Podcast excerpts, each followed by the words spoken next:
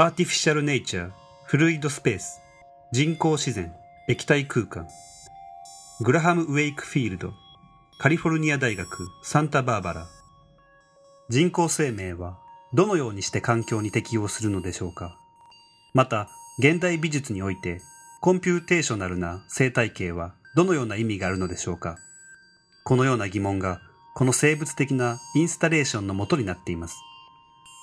computational な人工自然の世界では、生物は与えられた環境の中でエネルギーを消費し、成長したり死滅したりしながら美しいパターンを作り出します。それを見る人たちはいろいろな部分を見て楽しんだり、森や川の流れを探索するように間接的に影響を与えることもできます。感覚的なデータがカメラやマイク、時には触った感覚から集められ、環境的な条件からどの生物が適応をしなければいけないかが決められます。この人工自然は永久に続くゲームなのです。鑑賞者はここで遊び、この環境が死滅せずに生きながらえる方向に進めます。それは勘と美術的な表現と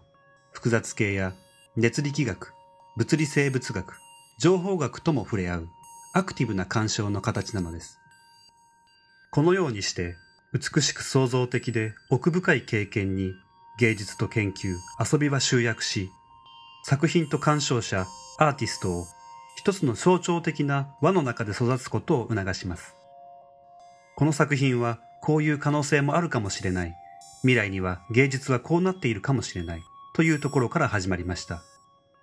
このような未来志向の発想は現代美術に大切な考え方だと思われます。